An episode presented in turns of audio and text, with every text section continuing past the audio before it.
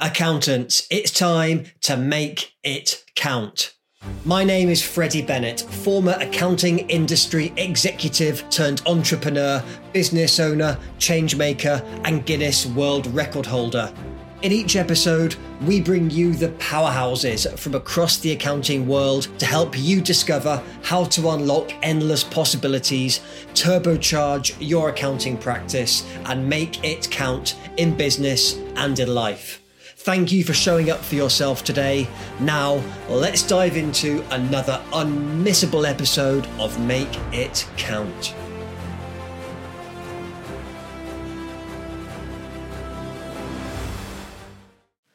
Welcome to another fabulous episode of Make It Count. And today, folks, I have got a real treat for you. I I'm super excited about this episode. We have a true legend of the accounting industry here on Make It Count today.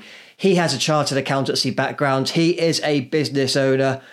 And most powerfully, right now, he is the growth and relationship manager at Connect Outsourcing. I can feel it. I know this is going to be a good one. I am delighted to welcome to the show Mr. Barry White. Barry, welcome to Make It Count. Thanks, Freddie. I appreciate that. I don't know about being a legend, or maybe not for all the right reasons. Sort of, that yeah, makes you even more, more like... of a legend, Barry. Many are called, but few are chosen. what do they say? Hang like Einstein, brains of a horse. But, uh... well, Barry, it's great to have you here. For, for anyone that, that, that hasn't heard about yourself or, or Connect Outsourcing, tell us some more about yourself and, and, and what you do in the role. Yeah, thanks. Um, yeah, I guess a bit of background. Um, I was born in uh, in rural Waikato. Fred Dagg version would be I was born on a gumboot on the back of a tractor, but that, it wouldn't be quite accurate. But uh, we moved to Thames on the Coromandel early on. Yeah, which was where I grew up, and it was a wonderful place to grow up. You know, and uh, got to develop a love of our, our coastline and, and bush and, and uh, the great outdoors. So that was pretty cool. I got into accounting because um, I was uh, kind of thinking about getting married, and that was a, a career that was making money. And the the, one, the career path I thought I was going to take ended up being a whole bunch of red tape. So dealing with a bunch of bureaucracy wasn't really my thing. So I was going to make comments about marriage there, Barry, in terms of, of red tape and bureaucracy. But um, I, the, the, show's going well. I don't want to get cancelled just yet, so I'll uh, I'll keep that one to myself for now.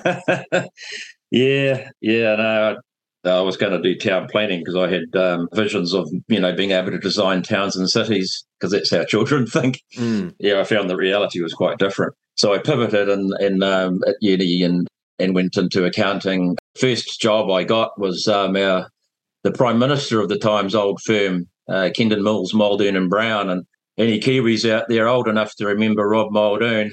Yeah, he, it was his his old firm. So it later became Kendon Cox and Co. And then that uh, I think merged into KMPG later on. But mm. I remember one of the partners there. Um, his name was Paul Preston, and uh, he had a an influence on my life. Uh, it was my first full time job, and uh, that sort of stuck with me. And I probably didn't appreciate just how big a much influence that that um, he had on me and, and, until I look, sort of look back in later years. And mm. him and another one, Ray Hancock's, when I, I moved to Hamilton and a firm called Peat Marwick, Peat Marwick Mitchell, and that also uh, merged into KPMG because it'd be rude not to. I think everybody Obviously. was all the main firms were merging back then.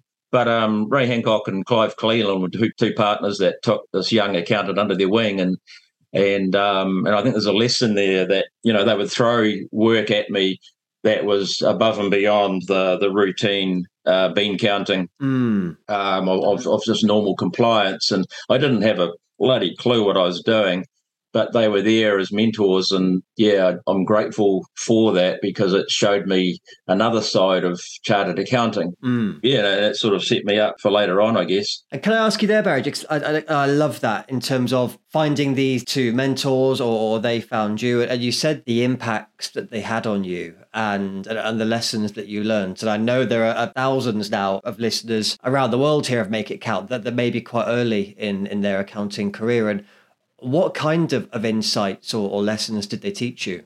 okay, well, don't be scared to take on a challenge. I think is was what I learned because um, I remember one assignment that um, Ray Hancock threw at me. Was they had a um, a caravan manufacturing client and they were losing money and they didn't know what was going on, so they contacted Ray to see if they could help, and he brought it to me and and, I'm only a junior accountant, and I've got no bloody clue. I don't, don't even know where to start. Mm. He didn't spoon feed me, and I think that's that's a sign of a good leader. Mm. Don't spoon feed people, make them think. So he says, "Look, here's the problems that the client out, has outlined. Go and have a think about it, and come back and tell me what you think we should do." Mm. So, um, armed with that, I had a look at the the figures that were available to us at the time, and and um, had to think about it. Came back with a short list of what I thought we should do which involved actually spending a week out at the client so I could actually be immersed in what they're doing out there. And he said, fantastic, go do that. Mm. and so, yeah, I mean, you basically literally had to wing it, mm. um, but you always knew that they were there as backup if, if the wheels fell off mm. or if you had to ask for help, you could. But definitely that was really good. And, and so it does take you out of your comfort zone. Mm. But that's the only place we can grow is you know, as you eloquently have written in, in, in, your book that I've been reading. Um, well, it's very kind you know, of you to, to, to mention that. zone that we grow. Exactly. Uh, it's very kind of you to, to mention that, Barry, totally unprompted, that, that Starting at Zero by Freddie Bennett is available now on Amazon and uh, and all good bookshops everywhere. But uh, but it's not about me. It, it, and you should read it, everybody, because yeah. it's fantastic. it's not about, about me and my story. This is about the story of, of of not only yourself, Barry, but I think also thousands of accountants around the world. And, and I love that point you made around don't spoon feeding people because I I'd love to get your view on this, but I think we see in in accountancy and and maybe in life as well as leaders as as, as client managers as accountants we, we say to ourselves look it's just easier if I do it, or I'll just show you how to do it. I'll spoon feed you. or I'll just do it myself. It'll be quicker. It'll be. We look for that short term comfort of what will give me the quick mm. fix.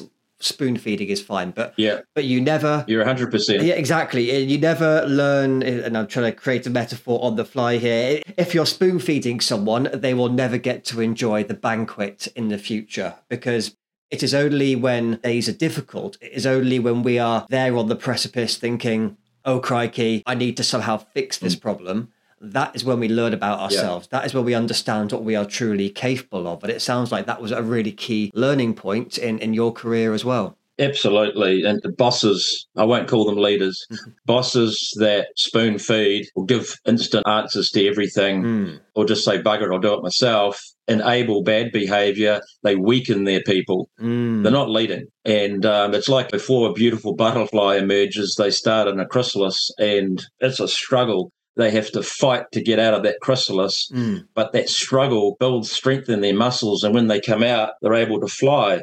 However, if you see that struggle and you come along and you carefully pick out the pieces of that chrysalis, you know, to help them in their struggle, mm. the butterfly that emerges doesn't have the strength to fly.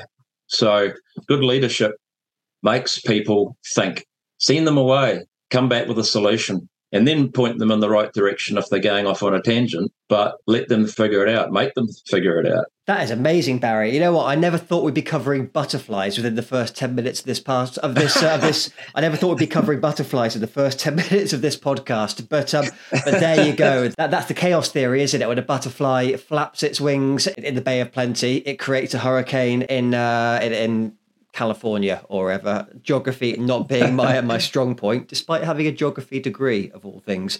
But you're absolutely right, Barry. Good leadership gives people the structures, the boundaries, the knowledge, the mindset, the habits to succeed. But people can't succeed in a vacuum. They have to go out there. As I always say, it's you can't read a book about press ups. A leader can't give a lecture on press ups. The person has to go to the gym. They have to start taking the mm. difficult, uncomfortable action. And I would also even actually build on on your point that the good leadership doesn't just make people think, it also makes clients think. And I think you've highlighted how powerful accountants can really make a difference for their clients. Mm. Because yeah, clients go into into client meetings with accountants and they're kind of they're going, yeah. I know what it's going to be. I've heard it all before. You're going to talk to me about the numbers and blah, blah, blah. But if if that accountant can really be a leader, but if they can lead the client, if they can give those powerful insights and the wisdom that really make the client think, Mm. that is how you build a truly powerful trust based relationship. Absolutely. Actually, the best accountants and leaders have one thing in common they ask the best questions. Definitely. And that's a key to sales. And I talk to so many accounting firms about sales and selling advisory work and so on. It isn't about scripts, it isn't about being slimy, it's not about being persuasive, it's asking powerful questions. If you want better outcomes, then you need to start asking better questions. Yeah, 100%. So let's let's go a bit fast forward now in the Barry White saga. So so you've started off in the accounting career. You've got these great leaders, the great mentors, propelling your career forward. How did you start to to, to make the shift, uh, as we said in the introduction, towards business ownership, Mm. and then obviously we'll come on to the outsourcing side of things. Um, I moved back to Thames on the Coromandel. It's where I grew up and um, had an opportunity arise there. I worked for a guy called Barry Price, Mm. accounting firm in Thames. Great guy, Barry, and we got on really well. And I learnt farm accounting. Nice. So that was a, a new area for me. It was great. But I think what came out of that is I learned something about myself. I, I'm not designed to be a robot sitting in a back room processing accounts Mm. um, day in, day out. That wasn't my strength. I mean, I could do it, but I hated it. Mm. And um, what I actually liked to do was um, talk to clients and to help and to make a difference. So that was my Mm. passion, I guess. So realizing, of course, that the um, accounts still have to be done, I thought, well, the only way that I'm going to be able to get more into that and have some autonomy was to go and do my own thing. So I always had a bit of a bent that way. So a business came up in Cambridge. I acquired it. Yeah, so that was um, working for myself. It was uh, 1989. I wasn't a, a practice; it was a bookkeeping accounting firm in Cambridge. And once my CA public practicing certificate came through, I turned it into a chartered accounting office. And yeah, that was it was awesome, and I got to understand operating a business from the, the most detailed level. Mm. It went quite well. So that gave me a passion for helping people and exposure to a wide variety of businesses. And and um, eventually sold the practice. Um, made a decision. By now, I'm having children, and we wanted our children to to grow up in the Coromandel Mm. and it got a bit tiresome commuting 120 kilometres up to the Thames coast in Cambridge every day. So I sold the practice and went back to the Coromandel. And so I kept a handful of clients and started to build a consulting firm. And then from consulting, I started a high performance car parts business. I think we might have been the first mail order race car performance parts business in the country and started cataloging and bringing new technologies and that sort of stuff because it was a passion of mine. Mm. And then uh, what I ended up with is I was having two full time well jobs really because uh, a business works without you, and um, if the business doesn't work without you, you're still in a job. So I was self employed Mm. and uh, with two full time jobs, and I guess you know when I look back over my life, I've packed several lifetimes into what I've done, and and then in that there's a story of the good, the bad, and the ugly.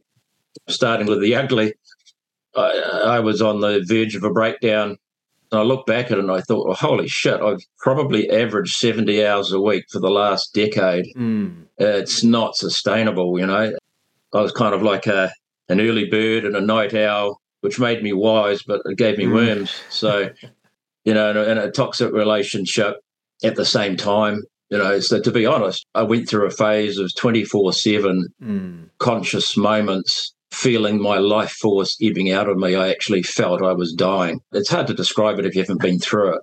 And I knew that it, I had to make a change. I had four beautiful children that I adored, and I wasn't going to be around for much longer unless I made a change. So I decided my children deserved to have a father.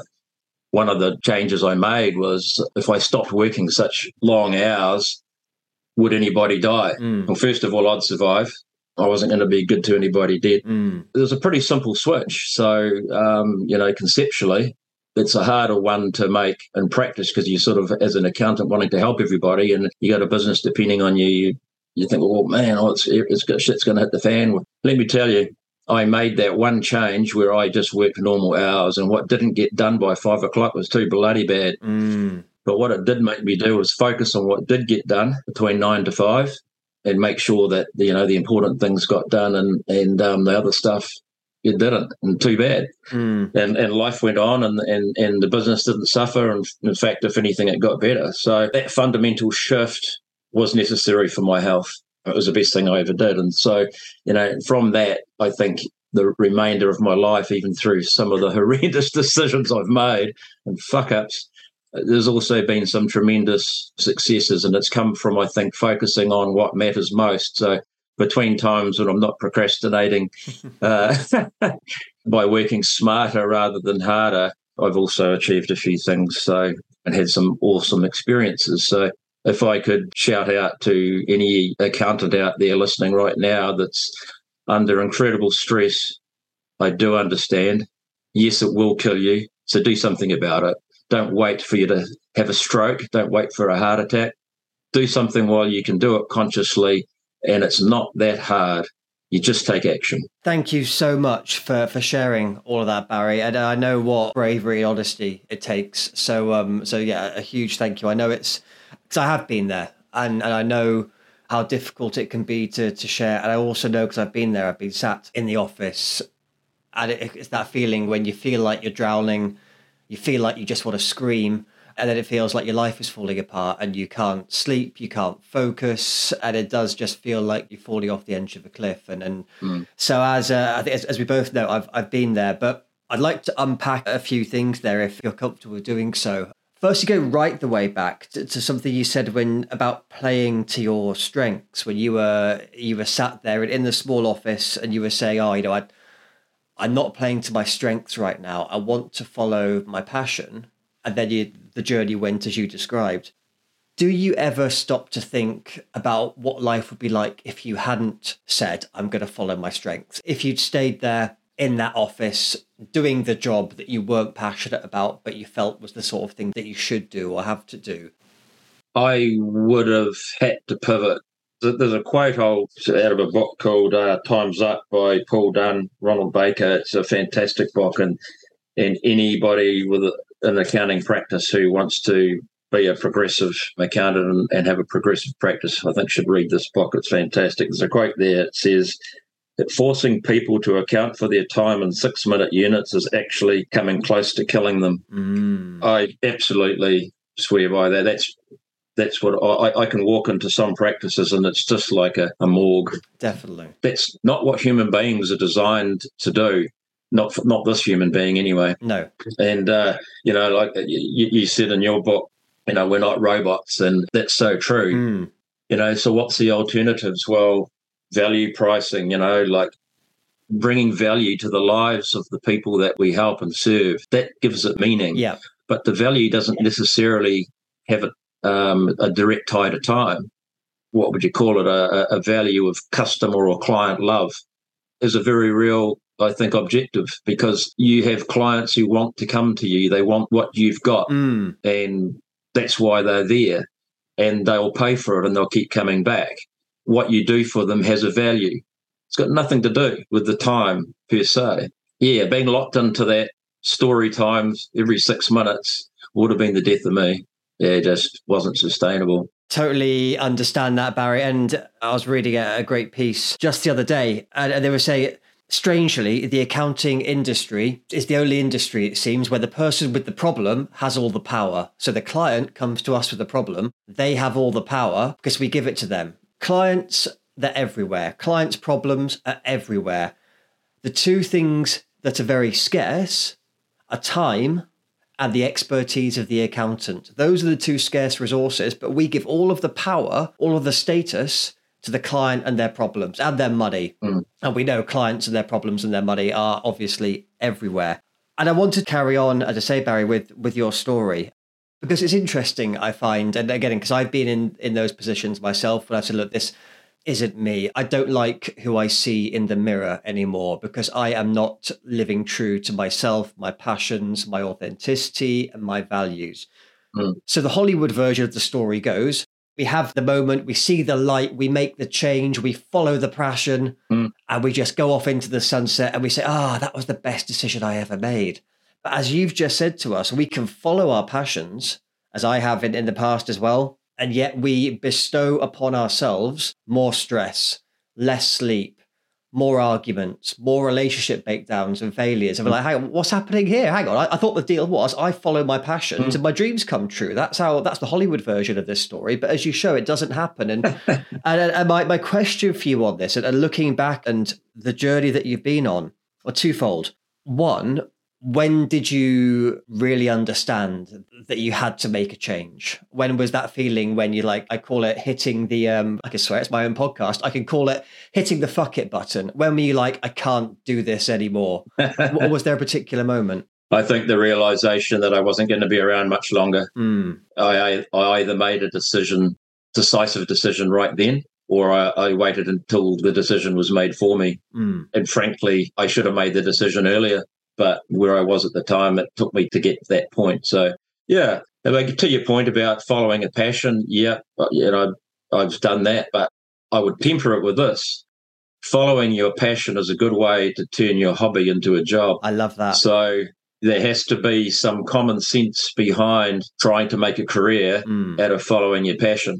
I mean, I, have been to America to follow a lifelong dream of building supercars. Mm. I had a business plan. I had millionaires um, look over the plan and right behind me. Mm. And it was a complete fucking disaster because the person I went into business with over the States wasn't who I thought they were. And I'd spent about a year checking them out. You know, that's another story, but I know all about putting everything on the line to chase a dream mm. and then watching it crumble in front of you and there's not a damn thing you can do about it. But that's part of life. I also know what it's like to live what I have dreamed and, you know, to be lying on the Adriatic outside the Dubrovnik Palace and, and sunbathing there beside the beautiful, mm. clear ocean and knowing there's well into five figures going into my bank that week because the business was working and I wasn't. Mm. I remember that's the most wonderful feeling I think I'd ever felt. Is just I finally did it. You know that that's fantastic. What a feeling that was of freedom. Well, we talk about the three freedoms, don't we? With uh, you know time freedom, money freedom and yeah. mindset freedom. Yeah. Is that when you were just like, Barry? Yeah. Barry, my old son. Obviously not in an English accent. Barry, my old son. We've we've made it. we've uh, we've done it. And um, yeah, and, they, and I know it makes it. It's like when you turn left on an aeroplane. Once you've done it once, you kind of you want to chase that feeling again and you want it again and again. And um, absolutely. Yeah so i lived the dream matt and um, but unfortunately wasn't smart enough to hang on to it. But it's I, I fully believe barry it's about these learning experiences. And you mentioned uh, the individual in the us who wasn't who you thought they were. And again I've, I've, we've all uh, been involved with those people but i believe it's those people who turn out to be not who we think they are that actually helps us to discover who we really are um, because I believe that is a lifelong journey. It is only through these mm. failures, these wrong terms, these U turns, these betrayals that we truly learn about ourselves. And, and I always say that the best of us are failures. It's only the worst of us that never fail at anything. Because mm. if we don't try anything, then we don't fail. And if we don't fail, then we're still stuck there in that quiet office in the corner, living those those lives of, of quiet desperation, thinking, if only mm. I could change and then not having the courage to do so. So yeah. I hugely salute you, Barry, for, for everything you've done on this journey. It is truly inspirational because you wouldn't have this plethora of, of experience if you'd never tried. All you would be left with is a life of regret, which is something that nobody wants. Oh, absolutely. No, I appreciate it. And I'd like to actually say also that chartered accountants, I think, undersell themselves. I don't think they realize the real well the the depth of variety and skill sets that they mm. have because of the exposure to so many different businesses that they have with so many clients they wear so many hats in a day and blah blah and I had a little stint into the corporate world. It was only a year. Mm. And in that year, we put a million dollars on the bottom line. Team effort, obviously. And that's not because I'm super smart. You know, I'm, I'm really not. I think it was because of the chartered accounting background, mm. um, gave me a perspective that if I'd gone into the corporate world, I wouldn't have had the same common sense, I guess. Yeah. Because the corporate world has a different culture. Certainly does. You tend to do what your predecessors did and follow on and whatever. But I got into this company and it was in its worst year, had a long history. It was a good company, engineering, foundry. The general manager at the time showed me a letter of resignation he had sitting in the drawer on standby and it was part of a big group that was owned by merchant bankers in New York, and they all tend to operate on medium-term plans, which um, aren't good for long-term, especially mm. in, in, when it comes to preventative maintenance and stuff like that. they were using the money that had been accumulated over a period of years as a offset debt in other parts of the group. So, you know, we had a ludicrous situation of, of a lathe turbine from the Karapiro hydro dam was sitting on a lathe and they couldn't turn the lathe because it was missing a $20 part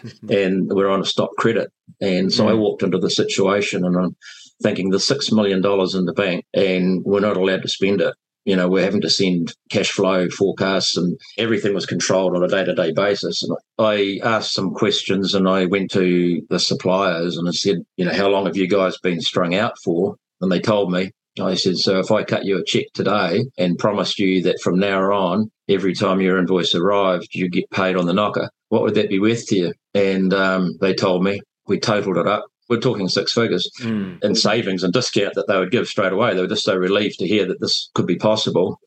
I went to the general manager's office and I said, mate, look at this. If you can cover my back here, let's just let all the checks go. We'll cover, pay everybody right down to the smallest tradie. That's how we'll operate from now on but I need you to cover my back because I'm going to get a phone call from group's head office and, and they're going to be really angry. so I just played stupid as I'm the new boy in town and don't know how it's supposed to roll. But, you know, it was just common sense. Mm. And yeah, that's what we did. The suppliers honoured their word. They gave us discounts. We paid them. Yeah, I got around everybody. There's 140 people and I just walked around the whole plant systematically finding out what everybody did and got an understanding. And then when the, the thing started, the lathe started to turn and businesses started to come back, everybody started to lift their head up. Mm. That's just a small thing like that can be a catalyst to other things. And then the general manager has got his motivation back. So he goes off overseas, he comes back with a $12 million contract. And we can be catalysts and we don't have to be particularly clever. We just need to look at a problem um, as the way chartered accountants do. Problem solvers, that's what we do, and apply a bit of common sense to it. Mm. Any chartered accountant could have done that. Um, yeah. That is the power of accountancy, and that is the power that accountants hold in their hands. And that's why I mm. I've said it hundreds of times, and I will say it again right now that accountants are the magicians of the business world. They can do things that other people can't do. They can see things that other people can't see. Yeah, and that's why you're absolutely right. We can't be underselling ourselves because you have this amazing six, seven,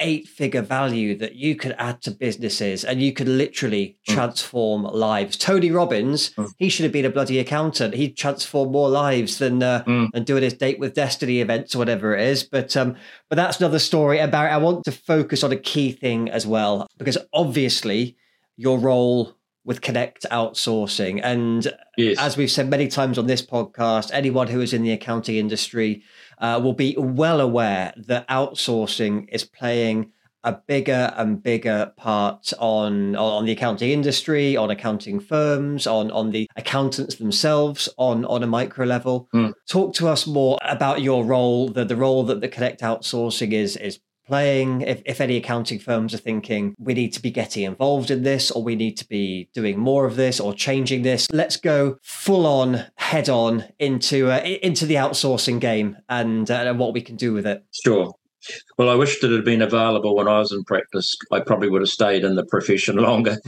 but uh, it just simply wasn't available. So the best I could do was contract out, which is, you know, you're paying New Zealand fully qualified people as contractors. It's quite expensive. Mm. Outsourcing is a no brainer, but even good ideas executed badly don't necessarily deliver what they promise. So mm. the thing that makes me very proud to be associated with Connect is that the commitment to service and quality. And being one of the pioneers in the business, they go back to 2006, 2007, which is the really the beginning of outsourcing in New Zealand. There's just been this continuing drive and evolution and made the mistakes, learned the lessons. Probably the, the biggest of them all was COVID, mm. which caught everybody off guard. We were hit with a situation where we have a thousand people in the office, none of them who can work from home. Yeah. In four days to do something about it because lockdown was coming and that was a crisis. Um, I was over there as, as COVID was emerging and I just got back in time. That probably was the scariest thing, but the best thing that ever happened for us. Mm. What's emerged out of that is that changes that we've made have enabled us to reach a point now, or I guess our superpower, if you want to call it that, is we don't stop until we match the quality of work in house. Mm-hmm. And that's not a given with outsourcing because you're dealing with foreigners. It's a different culture. They're not here, they're, they're not locals, they don't know the client that's an ability we've honed over many years, and now we're at a point we can achieve that on a consistent basis, as long as the client works with us. It's a collaborative thing of working together. Mm. But if they work with us, then that's so achievable now. There's no excuse for not achieving it, to be honest. Definitely. Is that a key concern of accounting firms that if we outsource this, the quality isn't going to be as good. It's ironically comes back to, to one of those things we were talking about at the start, that spoon feeding. Yeah. Oh, is it just going to be quicker if I do it myself? How long is this going to take to set up? How long is this going to take to explain? Are those key fears that accounting firms have? Yes, but it also sometimes is ignorance because, you know, to be honest, there's net cost and there's total cost. A total cost of making a change is how much is that job costing mm. to put out when you outsource versus how much did it used to cost when you did it all in house. So that's what really matters. That's what's important. You could get a very cheap outsourcing model that uses slave labor, basically, a sweatshop, but you're going to spend so much time in house fixing it mm. up or helping and doing the training yourself. By the end of the day, it's ended up you might as well have kept it in house. Mm. The only advantage then would be well, it's at least it freed up some capacity. You know that, that's not a model we we want to be in. We want to be in where we are low maintenance. We don't require training. We do that. Uh, there may be some specific areas where a bit of help's good, but mm. by and large, in all the mainstream stuff, we, we do all that. So we want to be low maintenance, and, and we do a fantastic job on that. Because we've got resources, over 1,200 accountants working for us now. Yeah, I mean, we've got full training programs, top people getting top money mm. that are leading it. It's a privilege to be working with an organisation uh, like Connect. Definitely looking, I suppose, more towards the, the future of everything now and the way the industry is changing with the influx that we're starting to see, or at least the influx of people talking about this topic, which is obviously artificial intelligence. How do you see the industry evolving? And also, how do you see the role of outsourcing either evolving or changing over the next 12 to 24 months? You know, I've been listening to all your podcasts, and, you know, there's a unanimous opinion that's that, that, that I've heard coming out, and, I, and I'd add to that that the future for chartered accounting for the profession it's profoundly bullish. It, it, it's mm. it's exciting. AI enhances what's ahead of us. Fundamentally, the role of practitioners hasn't changed over hundred years. The tools we're using is have changed, but fundamentally, it's to improve the lives of our clients. Mm. That fundamentally has never been easier than it is now. And with the technology, that just enhances it. So it gives practitioners the opportunity to work closer and to add more value. When I started with Connect four years ago, we had a glass ceiling and it was like, that's as, as big as we can see the business, you know, so mm. that's our goal. Let's get to that.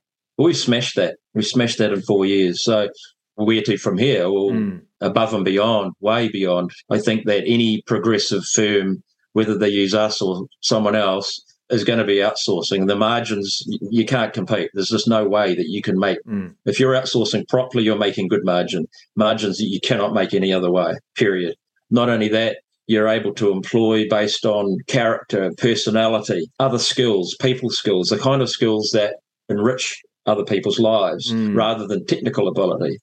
Technical ability can be taught, but you cannot acquire character, personality. So instead of having production rooms of people sitting down with their head down, bum up, no client contact, tuning, tuning, tuning, the same thing day in, day out at high New Zealand hourly rates, I think the people will be moved, they'll be move up mm. and be able to add value at a higher level. To be honest, you know, what we used to do, let's face it, we would take grads out of university and then turn them into bookkeepers. That's not sexy. Mm. That's not what grads want to do these days. So the profession has the opportunity to reinvent itself, mm. and that's what it should be doing. If I was in practice again, I'd tell you what I'd do. I'd go to high schools. Mm. I would actually get in front of uh, high school senior students and right, hands up. Who wants to make a six figure income mm-hmm. and make a difference in the lives of other people by the age of 25? Hands up. Mm. And then just start interviewing a few of them. And I'd be looking at people that had really good personality mm. and good attitude, good character, and um, maybe offer a scholarship Definitely. And I think you make a key point there, Barry. And this, I believe, and I, I passionately believe this for everyone in the accounting industry and beyond. Everyone not only wants to, but I fully believe deserves to. Everyone deserves to matter. Everyone deserves to belong. Everyone deserves to have an impact. Everyone deserves to make a difference. Everyone deserves to make it count in terms of their lives, their careers, their clients, and so on. And what you do, sir, is is uh, empower that. You are the catalyst, as you say. It is through uh, your your knowledge and through Connect Outsourcing, you give accountants the freedom, the bandwidth, the the capacity to be able to make this huge difference, to make it count for their clients and their colleagues alike. So that's why I I absolutely love everything that you are doing, Barry, and, uh, and everything that Connect Outsourcing is doing as well. And we are coming to the end, uh, unfortunately, of this episode. This this was one we're going to have to have a part two because I think we could talk about so many different topics. But before we finish, Barry, you know what's coming up now. I do. we have the one final secret question, and if I uh, just pull it up on my on my screen here, this the final question for you, Barry, is what strategy do you use to embrace and strengthen your relationships and also help to enhance the client experience? That's a really good question. Well, we don't do bad questions here on Make It Count, Barry. We only excellence is all we do. I have to think of a way to put that into uh, words because it's um, I don't have a cookie cutter strategy. Mm. I have principles that I operate by and I make them bespoke mm. for every client or potential client that I talk to. So I guess my strategy would be to get a sense of where people are and meet them where they are mm. because it's it's no good for me to come in bright-eyed and bushy-tailed and outline the path that a superstar has taken to somebody who's just taking that next step mm. because it's just it'll blow them out of the water. They're not ready for that. Definitely. So take them to that next step. Mm. However, when you find somebody that has a mindset that they would just start with a blank sheet of paper, this is where I want to be. What's it going to take? Yeah, meet them where they are. So I guess my strategy is to find out where they are mm. and yeah, meet them where they are. Definitely. Uh, Give the fish what the fish want to eat, but exactly within the confines of where they want to be. Exactly. I think you're you're totally right, Barry. We there's always a difference between what we want and what we need. When you're speaking to a client, to a colleague, uh, to whoever we're engaging with, we'll usually say that we want one thing, but we actually need something else. It's like the person who uh, buys a gym membership because they want a, a beach body, but the thing they really need is, is is a better diet, better nutrition, better heart health, and so on. But having that ability to understand what people want, but also give them what they need and, and do it in a way that they embrace and that resonates with them is is a true superpower. So um so thank you for that insight, Barry, and thank you for being part of, of Make It Count. As I say, I've truly loved this episode. If people want to, to connect with you, if they want to find out more about yourself, more about Connect Outsourcing, how do they get it get in touch with Connect? easy, just connectoutsourcing.com mm-hmm. or .co.nz, either way. And my email is uh, barry.white mm. at connectoutsourcing.com. And would love to hear from anybody who, um, even if you're a competitor and, and uh, you know, sort of chew the fat. Mm. Um, we're all on a journey together. We're proud of what we do, and uh, yeah, love the team that we're working with, and we love our clients. And it's an exciting time in history. It is. We're glad to be part of it. We we're just enablers. So we enable our clients to shine by getting the work done in the background so they can focus on the things that really make a difference. Absolutely wonderful. Thank you, Barry. And, and I totally agree about this being a journey. And the small journey of this podcast episode is now unfortunately over. But the journey for Make It Count for ourselves, for the accounting industry into this bright future, I think has only just begun. Barry, it's been a pleasure to have you here on Make It Count. We will be getting you back on the show. But for now, thank you for being part of Make It Count. Thank you so much, Freddie. Really appreciate the opportunity and love what you're doing. And you're a breath of fresh air to the industry here. And uh, you're exactly what we need in, the, in New Zealand. So thank you for coming to New Zealand. Well, always a pleasure, never a chore. Let's face it, there are plenty of worse places to be on the world, so I am very happy to be here. And yeah, if we can make a, if we can help accountants to, to make it count a bit more, then that's always a pleasure as well. Thank you, Barry, and we will see you all next time on the next episode of Make It Count.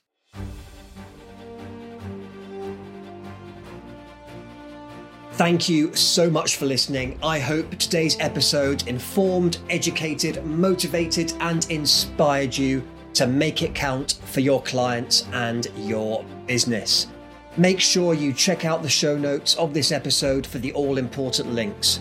Please hit subscribe, share it with the world, and don't forget to give us a five star review.